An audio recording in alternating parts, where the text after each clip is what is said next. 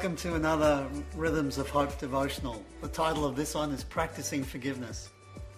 The way of Jesus for our lives involves becoming a person who learns to practice the way of forgiveness.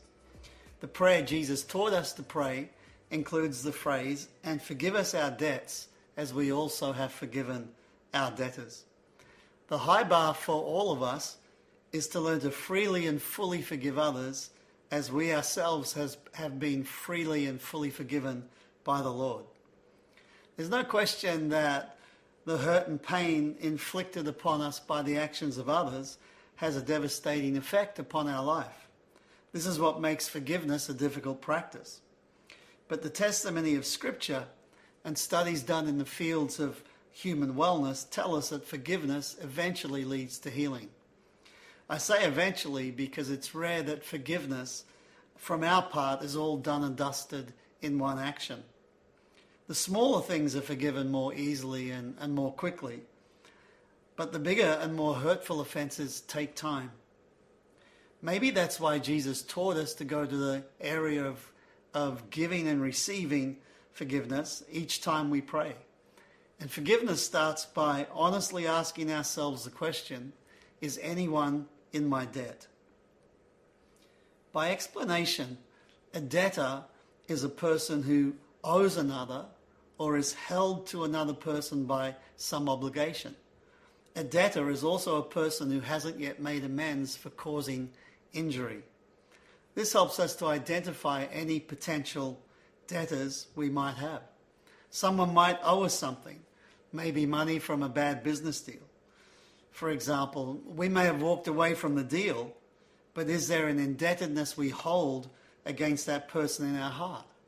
Is someone obligated to us in some way? Did someone make a promise and not come through? Did someone betray our trust? Has somebody let us down? Has anybody caused us personal injury? Have we been bullied in some way? Has someone slighted our reputation? Has, have someone's actions caused us to suffer and they've never sought to make things right. A debtor, the thing about being a debtor is a debtor might not even know they are in our debt because the issue of indebtedness lies within our own heart. And that itself might make us angry. We think, how can they not know they've hurt me? How can they not know that they've caused me such pain? What kind of person are they? But that isn't our issue to resolve. Ours is the issue of forgiveness. The practice of forgiveness is a process that includes some basic elements. And this is not exhaustive by any means, but forgiving someone who is in your debt will in, in, inevitably involve these things. One is we come to the realization that forgiveness is undeserved. The practice of Jesus for our lives is that we forgive others from our heart. In other words, a debtor can never do anything to earn or deserve our forgiveness. And if we wait for an apology or a refund, for example, or a retraction, we're now requiring them to start to pay off their debt that they owe us. But that isn't how forgiving from the heart works. We forgive as Jesus forgave us. Ours was an insurmountable debt that we didn't deserve to be forgiven of, but we are and we initiate the same way uh, forgiveness the same way Jesus did towards us. A second is this: forgiveness is practiced as we developed as we develop empathy in our lives. I mean, Jesus taught forgiveness by way of a story about an unmerciful servant.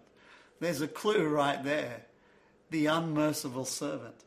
The servant's reason for not forgiving, uh, as he had been forgiven, was he decided he would not show any pity towards the person who was in debt to him.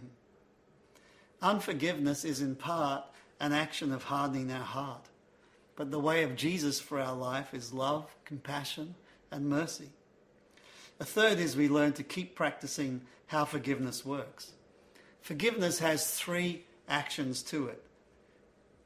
Forgiveness needs to be released. We release the offense we send it away, and then forgiveness acts graciously to the person who offended us.